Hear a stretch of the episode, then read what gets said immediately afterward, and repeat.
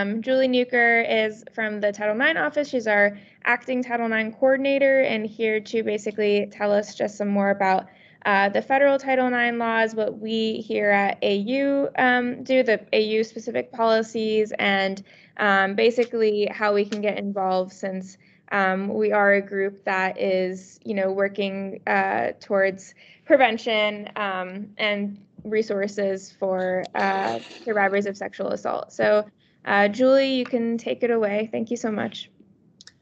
All right. Uh, thank you for having me this evening, and thank you all for participating in this organization. Um, it really, it really says a, a lot about our future um, doctors, professionals, physicians. Um, so, so thank you for for your dedication. Um, so, I'm going to share my my screen now.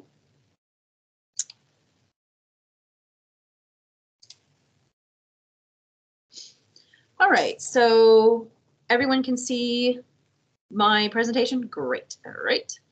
Uh, so, there we go, hold on just a second. Um, so know your Title IX. All right, so the definition, Title IX is a federal um, act. Um, it was established early in um, the 70s, 1970, um, and it's been adapted and changed, you know, throughout the decades. Um, with our most recent um, adaptation um, was this past year, 2020. Um, so it's in place to ensure that no person um, that's receiving education or an employee in an edu- educational institution is a a victim of sexual harassment. So the the purpose is is everyone should have free and not not free um, access to um, education without worrying about discrimination, um, gender-based sexual harassment, um, and it's all institutions that receive any federal funds are mandated to comply with this Title IX. Um, so we're, you know, mandated to have my position here to serve as a um, as the coordinator to ensure that we are um, sticking to this law. Since um, we are within this system of Georgia, the university system of Georgia, um, we fall under under them as well. So within the system of Georgia, they have their policies as well. So I'm going to talk a little bit about that. So sexual harassment can be one or more of the following. So it can be an employee conditioning educational benefits um, on participation in unwelcome sexual conduct. So that that means um, I will give you a a grade if in exchange for some sort of sexual act or favor. Um, so it's that is one way that it can um, fall within sexual assault. I mean, sexual harassment, um, misconduct. There's also the unwelcome conduct that a reasonable person would determine so severe, pervasive, and objectively offensive that it denies a person that equal access I was talking about to a school's program, activity, um, or employment.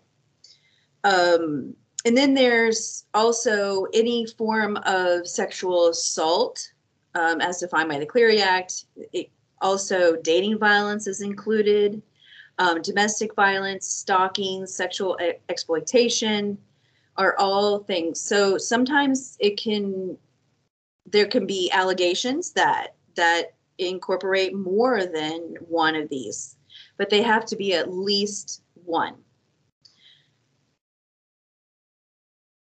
All right, so I just wanted to talk since um, we're talking about medicine, that sexual harassment in medicine is is pretty high. Um, it's there was a, a, study which I highly recommend reading it, um, an article that 40 on average, 40 to 50% of female medical students have reported uh, experiencing sexual harassment in some form from faculty or staff. And that was a, a tw- 2018 um, report. And the harassment in their definition w- would fall under these three areas gender harassment, which is verbal or nonverbal behaviors of hostility, objectification, exclusion, or second class status. Um, and that one, and then there's also the unwanted sexual attention, which could be unwelcome verbal or physical sexual advances, which d- does could include actual sexual assault in that category.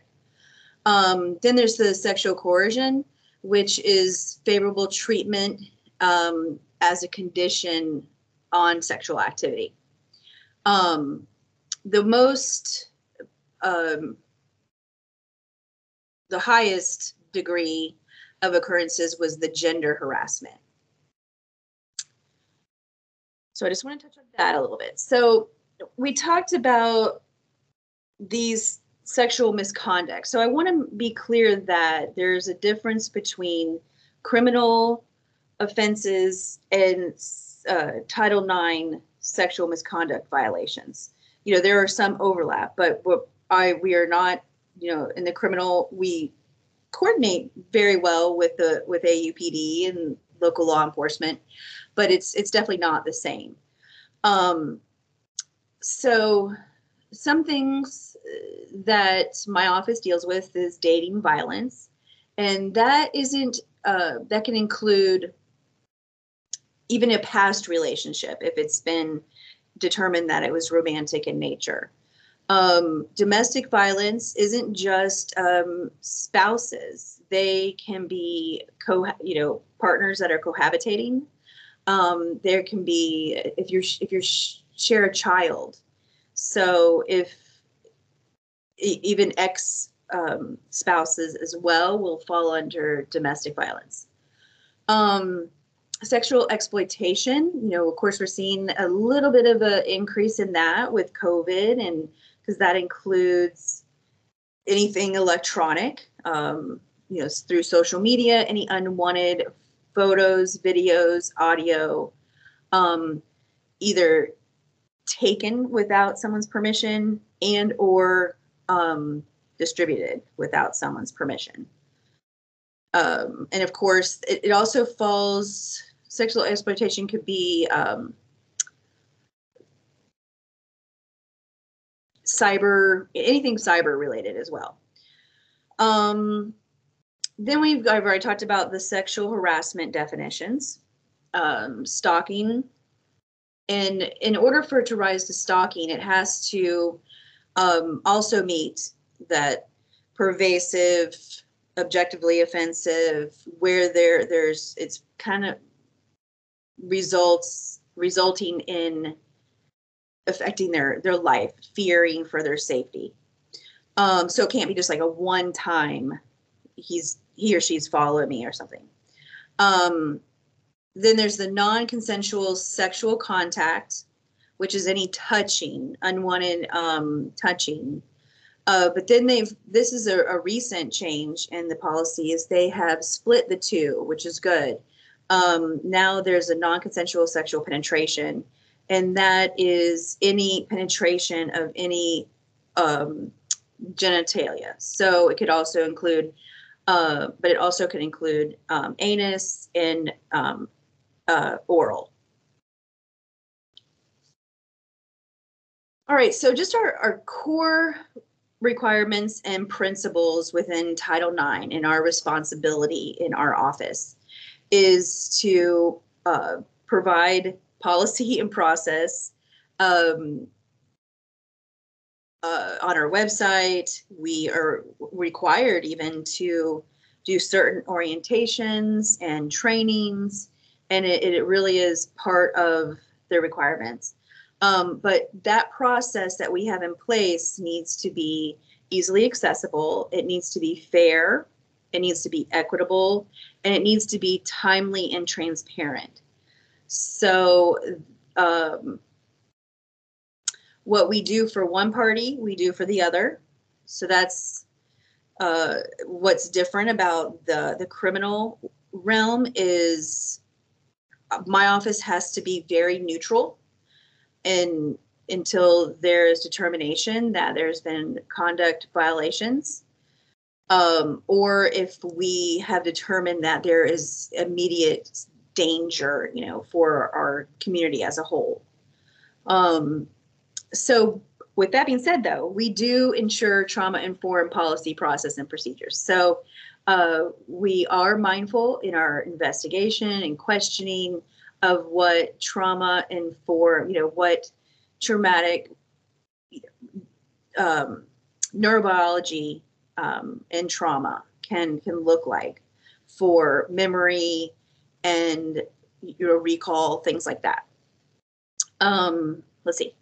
So we need to make sure that we're responsible for making sure our our policies are free from conflict of interest and to um, there are times when we might be investigating a situation and if we do determine that there's a conflict then we have have um, have hired outside investigation investigators that are not affiliated with AU. So we're very mindful of, of making sure that that it is absolutely as fair as we possibly can make it.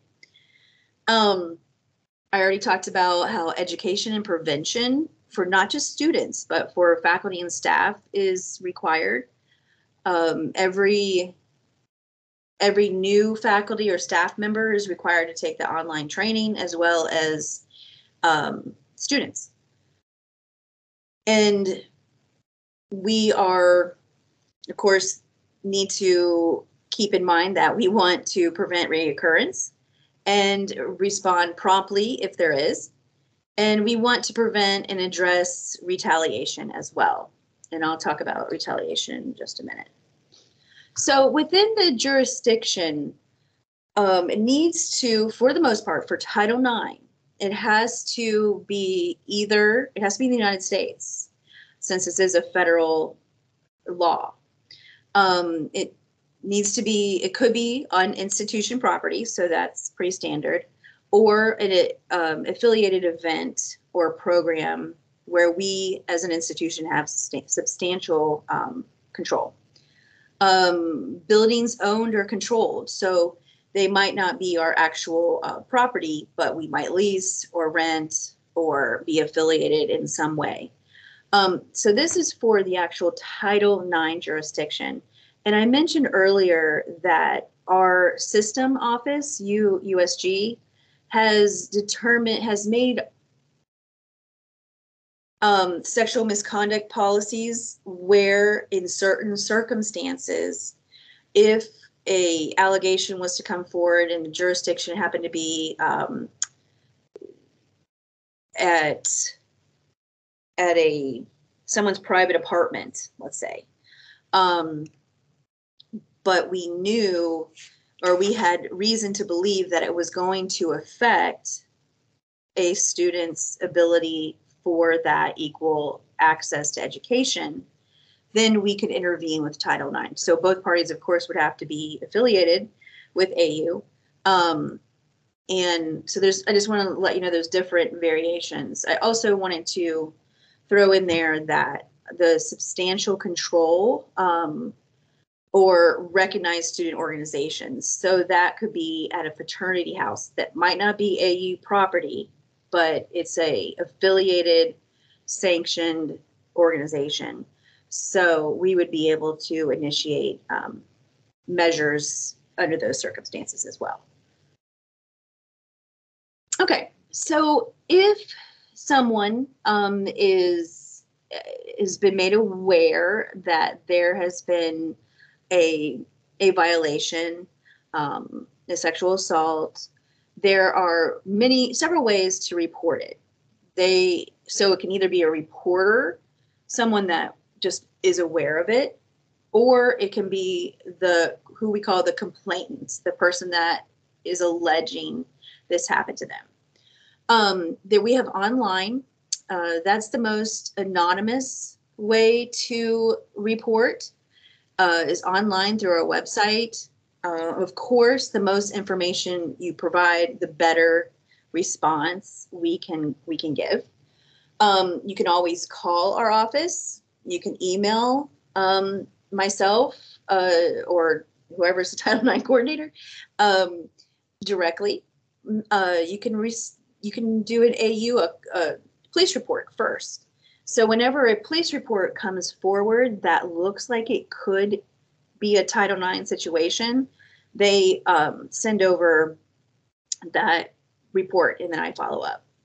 Um, uh, often, you know, many times reports are made through housing. It might become, um, especially like dating violence, those kind of occurrences. Um, an RA might bring it to our attention that we might want to look into, you know, a certain situation.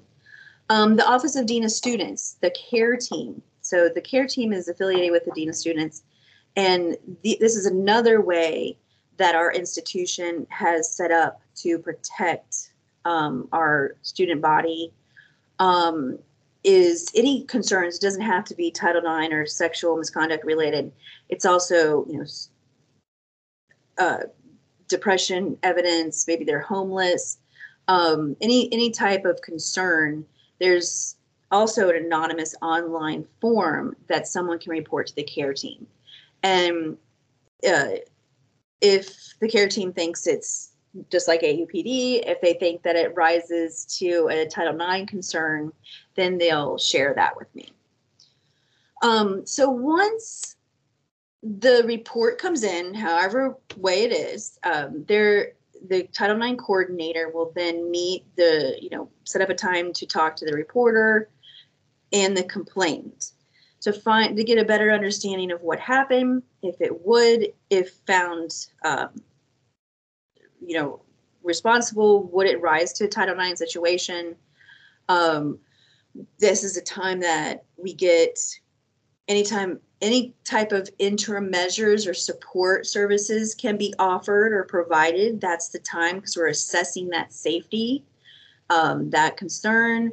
What you know, how are how are how are you doing in your your coursework? Is it affecting um, those you know situations?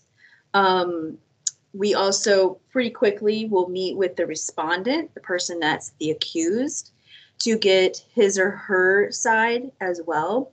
And also, like I said, we have to be um, equal. Um, I will, we have to provide the same options um, to both parties. That, we I'll talk about that in a second. so some of the examples of interim measures and support services for both employees and students is no matter what, it has to, especially this is really talking about the interim measures, have to be non-disciplinary, non-punitive um, services to both parties. So remember, we, we have not determined if someone has violated a, a misconduct policy. Um, but we might want to offer them counseling, uh, or we can offer them outside in our community, rape crisis, if they're an employee, we have a uh, employee assistance program that provides counseling as well. We always want to offer medical services, either our student um, student health services or, of course, an ER if it's acute. Um, if they have not already reported to law enforcement, we would just want to give them that option, that empowerment. And that's where that trauma informed comes in. Um, this is an option. It's absolutely your choice. You are not required to to do that, but this this could be another avenue you want to take. Um, sometimes we need to offer modifications to someone's work or class schedules. So if we're talking about a student situation and it was um, you know, non-consensual sexual assault, let's say, um, and they're both in the same class, and the the complainant is having a very difficult time focusing she or he is scared.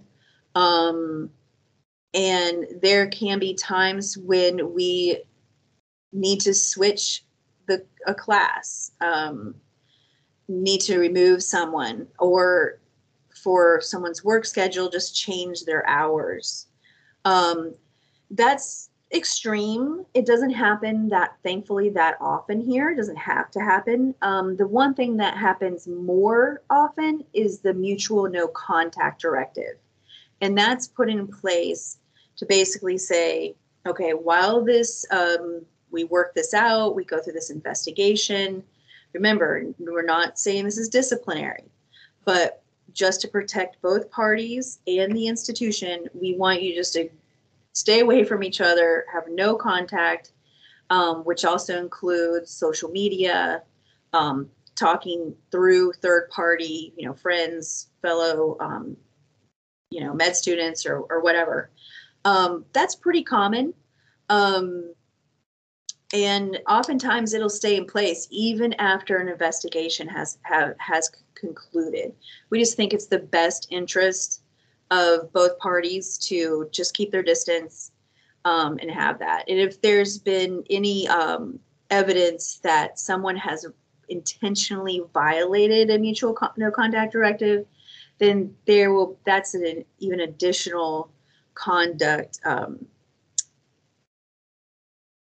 repercussions um, through the dean of students if it's a student.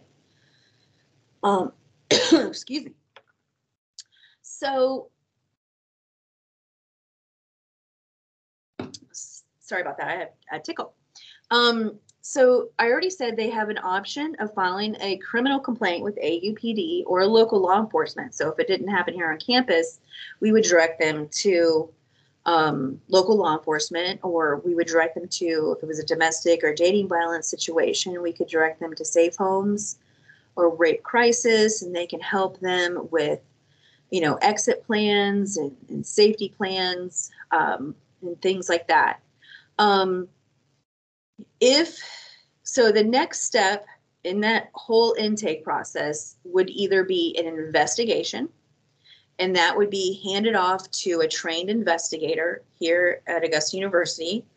Um, or sometimes we are able to mediate an informal resolution where the benefit of that is neither part, you know, the no one's really found responsible of violating conduct.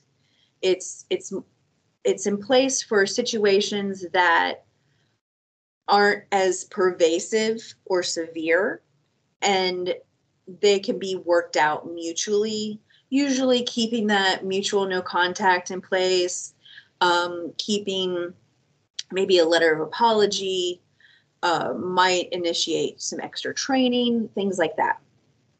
If it goes through the investigation process it th- then has to go to a, a hearing so once the investigator finishes their report and determines their recommendations, what they have found, then it goes to a hearing panel for students.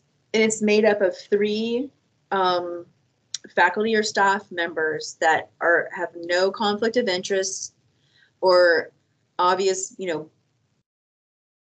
conflicts in any way. Um, to determine to, the decision makers for student as respondent cases. And this is handled through the um, student con, dean of student office. So once they have made their decision this is where people you know both parties are interviewed. They're even cross-examined in this new policy which is a um, something that has really um, stirred up the advocacy um, groups uh, and probably will be changed here when the policy changes again with this new administration. Um, that's sort of the the prediction. Um, but both parties get to cross-examine by their advisor.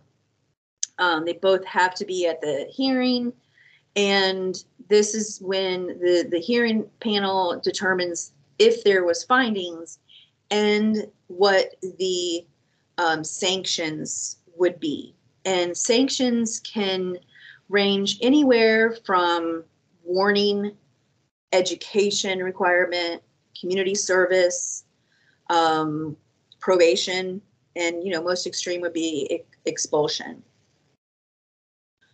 Um, and I already talked about the informal. So if both parties agree to an informal resolution, um, then they have to, you know, sign it. There, there's no going back on that. You can't just change your mind tomorrow once it's decided on. Now, if you, if somebody violates the terms of that revolu- uh, revolution resolution, then there would be conduct concerns there. Um, and of course, the university itself has to agree to this informal as well. And I think it's also worth noting at this point, let's say a complainant um, does not, let's say someone reports this. Um, someone reports a dating violence situation. This this is pretty pretty likely. Um, reports her friend. She feels that she's really in a dating violence situation. Her friend's in denial. Um, she, they're both students. Uh, the Title IX coordinator reaches out to the complainant. Um, there's no response. Uh, there's even been a, uh, however, a police report has come in as well. Um, Title IX coordinator continues to reach out uh, and there's no response. So then the Title IX coordinator reaches out to the respondent to see if, if there's any response there. And neither party is, is participating or cooperating. Um, if they're students, they don't have to. However, as an institution, if if we feel that this is a safety concern for either party or the greater community, then we can initiate a Title IX investigation without them. So um, that has happened. And especially if you think you have enough information to find someone responsible. So with that AU police report, um, there was photos of of of you know markings from the physical um, assault. And there was you know a weapon involved. There was a witness a roommate witness. So with uh, that amount of information you can go on it go at it on your own and i think it's also important to, to state here that unlike the criminal uh, system for title ix purposes the preponderance of evidence um, is just more likely or not. So it's just 50% in a feather. If you think it was more likely than not to have occurred, then they are found responsible. Um, so this is, I don't think you need to, but if we, if I share the presentation, you might be more interested. But this is our whole uh, Title IX sexual misconduct process and the different ways that we can go. Um, sometimes we have to automatically dismiss a, a complaint um, if the respondent is no longer in our control, no longer a student, and we, you know, just have no control over them. There can be that situation.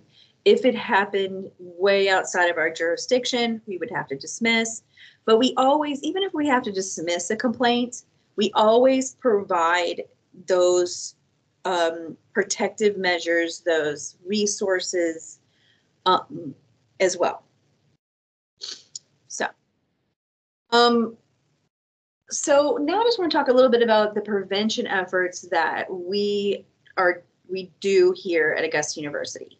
I mentioned the mandatory new student and new employee training. That's an online um, through LMS. Um, and there's situations like this. Um, I call it the the great the the yearly tour, the annual tour, but you know programs already have us set up. So you know, first year medical student orientation, new residency orientation. Um, I'm I'm going to math math um, graduate students.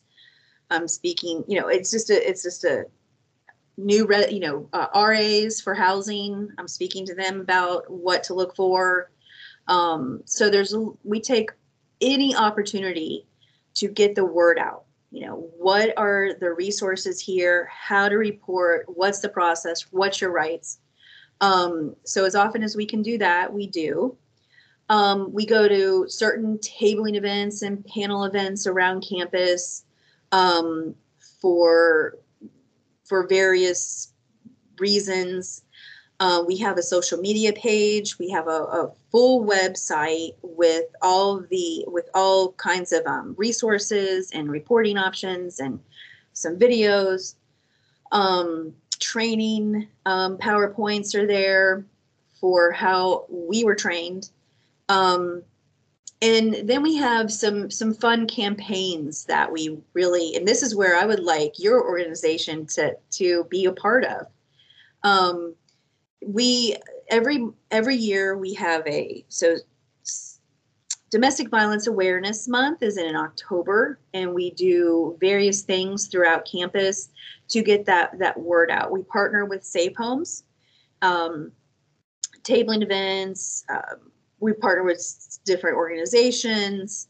There in the past, before COVID, we would have a you know light the night um, walk in remembrance of those that were victims of domestic violence. Um, there's just different things. So. Um, TD, uh, Teen Dating Violence Awareness Month is in February, and you might think, oh, well, how, we're not teens. Well, it incorporates anywhere from 13 to 24 age range. So it's more of the dating violence awareness. Um, and it's not as big as our other two campaigns, but I want to grow it. I think it's I think it's important. It, there's some really great resources out there, some movie screenings we can do. Uh, we try to engage uh, fraternities and sororities a lot because they have, you know, a certain amount of hours they have to do. So that's how we can get them to things. Um, and our last um, campaign of the academic year is always in April. It's Sexual Assault Awareness Month. And that one's pretty big too. I mean, hopefully you saw some of those t-shirts hanging up throughout campus. Um, there was health science um, right there by the student activity center. Uh, those were t-shirts to bring about that impact of, of victims. Um, so, so either a victim or someone that has been impacted by sexual assault created a t-shirt with some sort of message and and that traveled across uh, all the campuses this year.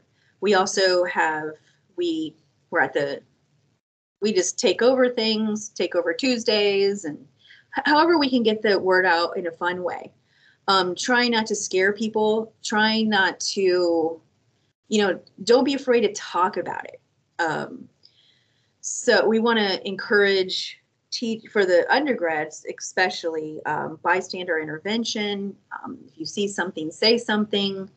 Um, consent. A lot of um, young adults don't know what consent really is and and and how um, drug and alcohol can play a part in that how um, other other things can impact consent so I would really when when we start um, gearing up for these awareness months, I'm going to reach out to this this organization and see how maybe you want to um, take on an event yourselves. You know, what are you don't even have to you know just take on a, a, a screening that is targeted um, to your your medical um, side of things. There's there's a, a documentary that came out about um, sexual harassment in medicine. I forgot the name, um, but we I found out about it too late this last April, and we want to initiate that this year. Um, we want to use use it. I feel like we're really good at the prevention and awareness efforts on um, Summerville, but we need to grow it on health science. So I could really use your help with that. Um, let's see, I already told you basically how to report. We have the online option, my email. I recently created a generic email for Title IX to help people remember because who knows how to spell my name? Come on. Um, so, um, so it's title underscore nine at augusta.edu. Um, so I've already said this a little bit, but what can we all do? Not just you, but what can we all do? We can all cultivate a safe and secure environment. Um, don't be afraid to talk about these these you know this the, the subject matter with your your fellow classmates. Um, your don't be afraid to report. Um, bystander intervention, inter, intervention is is key. Um, we need to keep, remember to keep establishing or keep complying to that fair, equitable, and unbiased policies and procedures and systems, and create an environment that is free from retaliation. So I know so often um, people are afraid to report. They're afraid to report because they are going to be retaliated against, so they're not going to be believed. Um, it's going to affect their their their education or their career, if we're talking an employee, more, you know, it's just, just it's not worth it. Um, it's not going to make a difference. You know, they, they have that, that mindset and, and it's up to all of us to change that. Um, we've got to change the culture and it doesn't just take, you know, one person in Title IX office. It takes, it takes everyone to establish and believe in that, that change. Um, but if there are policies in place for retaliation. I mean, it's it's clearly stated in the student code of conduct and it's clearly stated in our human resource policies that if you know it is absolutely um, against policy to retaliate against anyone that has come forward in in a complaint of harassment or discrimination um, or has been involved, you know, as a witness to to an investigation. Um, and there are um, procedures in place for retaliation claims. So we encourage people to, um, and in my process, um, when we do intakes, we remind them all the time of the retaliation policy to try to ease people's um, fear of, of that. And these are just some resources. I know you're not going to jot this down, but it's on our website anyway. But we do have, you know, our a great um, campus police.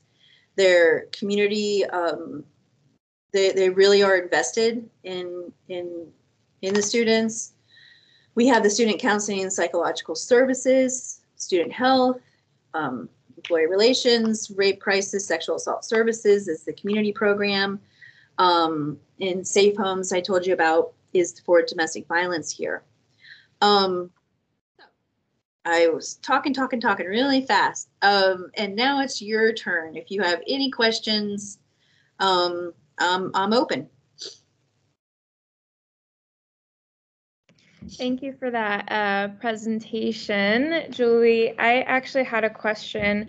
Uh, so I know you talked a little bit about this, but um, how people don't come forward uh, and report, and how rates of reporting are very low. I think like 30% of survivors report.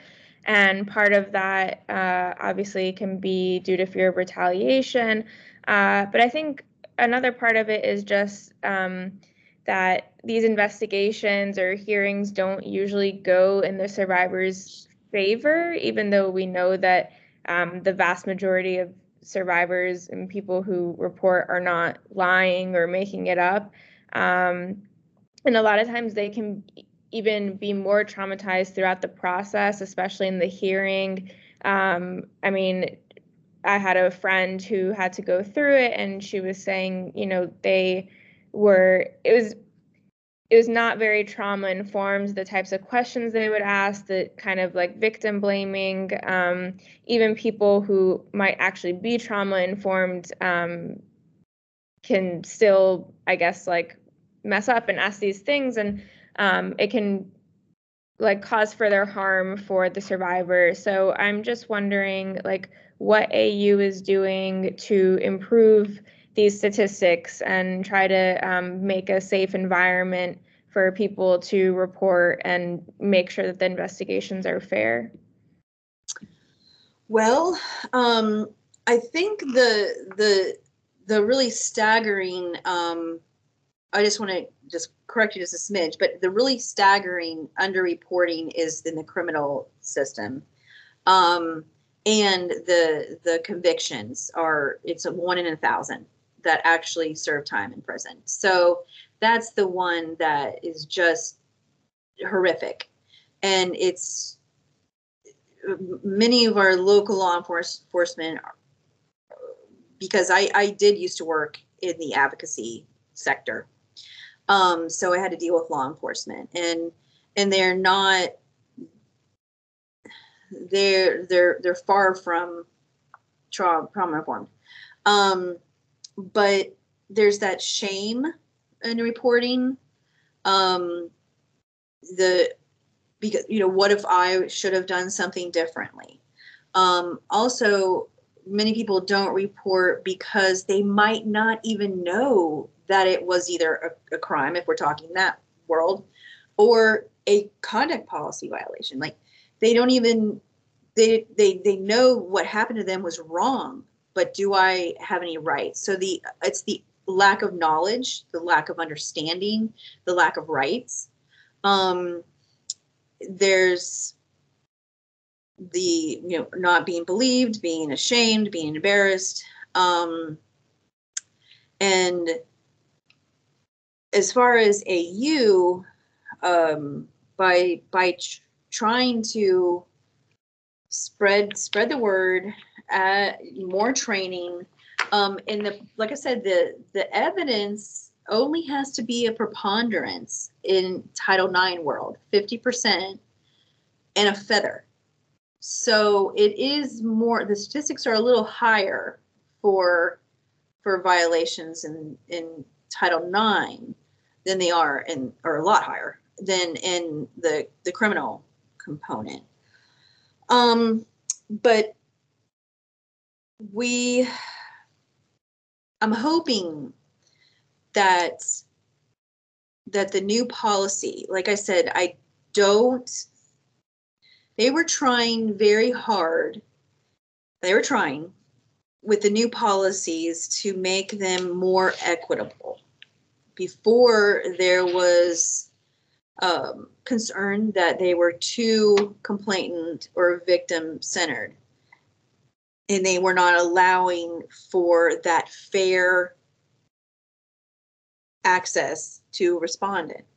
So, and then I think they overcompensated by by allowing the the the hearing process. I I personally feel is the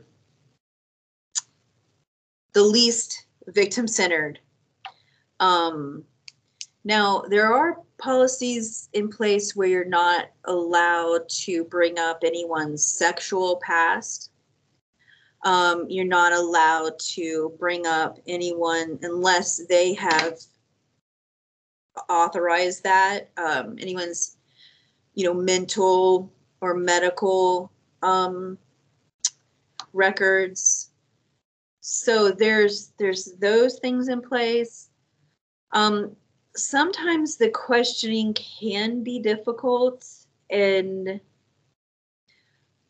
but what what I know I have tried to do as an investigator before I was in now in this role was to give the complainant the the the alleged victim um, lots of breaks you know reassurance um, those resources every time I would meet with them. So it wasn't just the the coordinator that was offering those resources. It was me doing a health, especially after I had to ask difficult questions. You know, how are you? You know, do you have someone to go talk to now? Um, you know, those those kind of safety measures. Um, what what do you do for self care? So I kind of took it a, a, step, but I would do the same thing for the respondent um, to make it equal. You know, are you okay? Um, do you have a, a, a support system? Do, do you want to do the counseling? Um, self care, I think, support. You know, what what can you do for fun? Um, what can you do to get your mind off of it? So I would try to be as compassionate and understanding, and also check that that safety, the the the safety plan and the support system. So that's that was a really long answer. so but as a organization that's invested in this, if you have suggestions, I'm open to suggestions.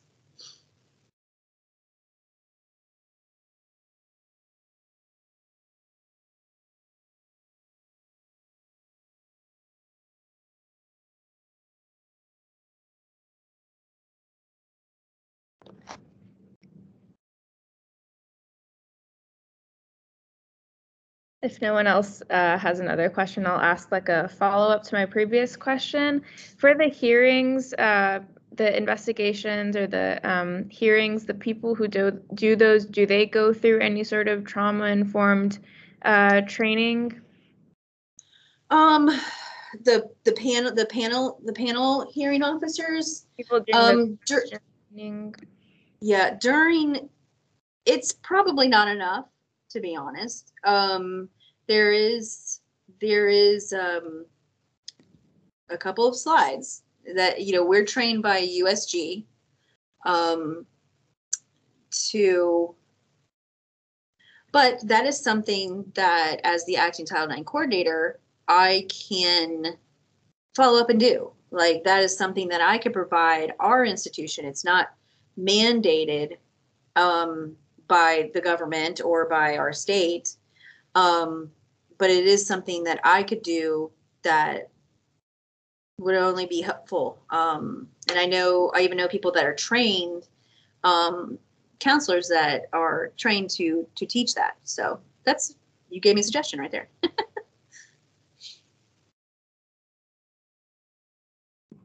Are there any other questions? I don't want to be the only one asking. I do know I do know our law enforcement our particular law enforcement, AUPD, they do a trauma informed um, training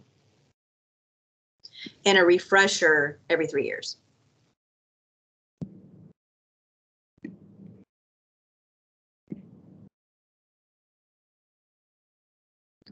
The, um, the accommodations that you were talking about earlier in one of the slides about, you know, you can get uh, maybe like your schedule changed or something like that, something, um, you know, if you're the survivor, something to kind of alleviate like having to see the person, um, the perpetrator. I'm just wondering, can anyone do that or do you have to have basically like the results of an investigation to be able to uh, get those protections? There it does not have to be at a conclusion of an investigation. It can be at the the start um, you know as soon as that's reported and intake has occurred. Now is it going to be just oh hey i don't like this guy. I want you know i he you know um it, it needs to be determined you know loosely determined not through an investigation but determined that it really is affecting the coursework um, because we have to be careful that we're not putting undue burden on the respondent because the way that Title IX is written is both parties have equal access to education until determined that there was, you know, a violation. So, um, we had to be very delicate of that. When I do think that there needs to be a class switch, especially if um, you know if it's if it's a huge lecture hall. So I take certain things into consideration. If it's a huge lecture hall, um, and there, it's there's been you know it, it's not a violent allegation So there's no, um, you know, non-sexual penetration or there's, or, you know, so a non-violent situation. Um, and if it's a huge lecture hall and they could, we have that no contact order in place and they could easily, they don't have to be in a group together. They could sit on opposite ends of the auditorium, lecture hall. Um, then I think that's doable. You know, it's it's maintaining that space. If it's a a, a small lab situation, um, it was a police report that came with you know a violent situation, a stalking um, of a an ex, um, and then there could be cause to to change a class um, or there could even be cause. There are some interim measures where that respondent has to be removed, put on probation until investigation is complete. So it just depends on the severity of the allegations, the circumstances, and and just a, a, a healthy balance.